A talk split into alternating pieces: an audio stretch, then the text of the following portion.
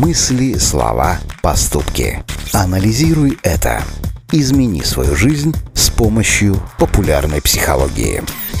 Те, кто говорят, что гордость — это плохое чувство, путают ее с тщеславием и раздутым эго. Настоящая гордость великолепна во всех своих проявлениях. Подобно собственному достоинству и самоуважению, она обладает массой преимуществ, а некоторых из них вы узнаете прямо сейчас.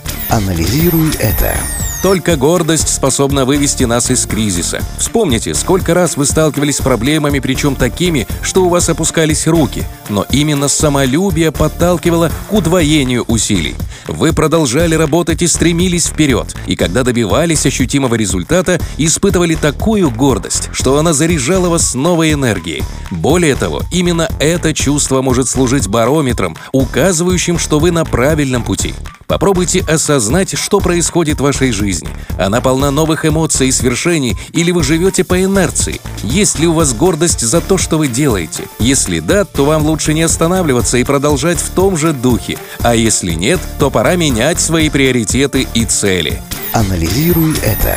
Запомните одну вещь. Если кто-то неприятно ущемил ваше самолюбие, не стоит на него обижаться. Лучше используйте это чувство в качестве топлива для дальнейшего развития. Включите свою гордость, и она придаст вам азарта и здоровой злости, а заодно домчит до нужного результата. Вот в этом и состоит ее польза. Анализируй это.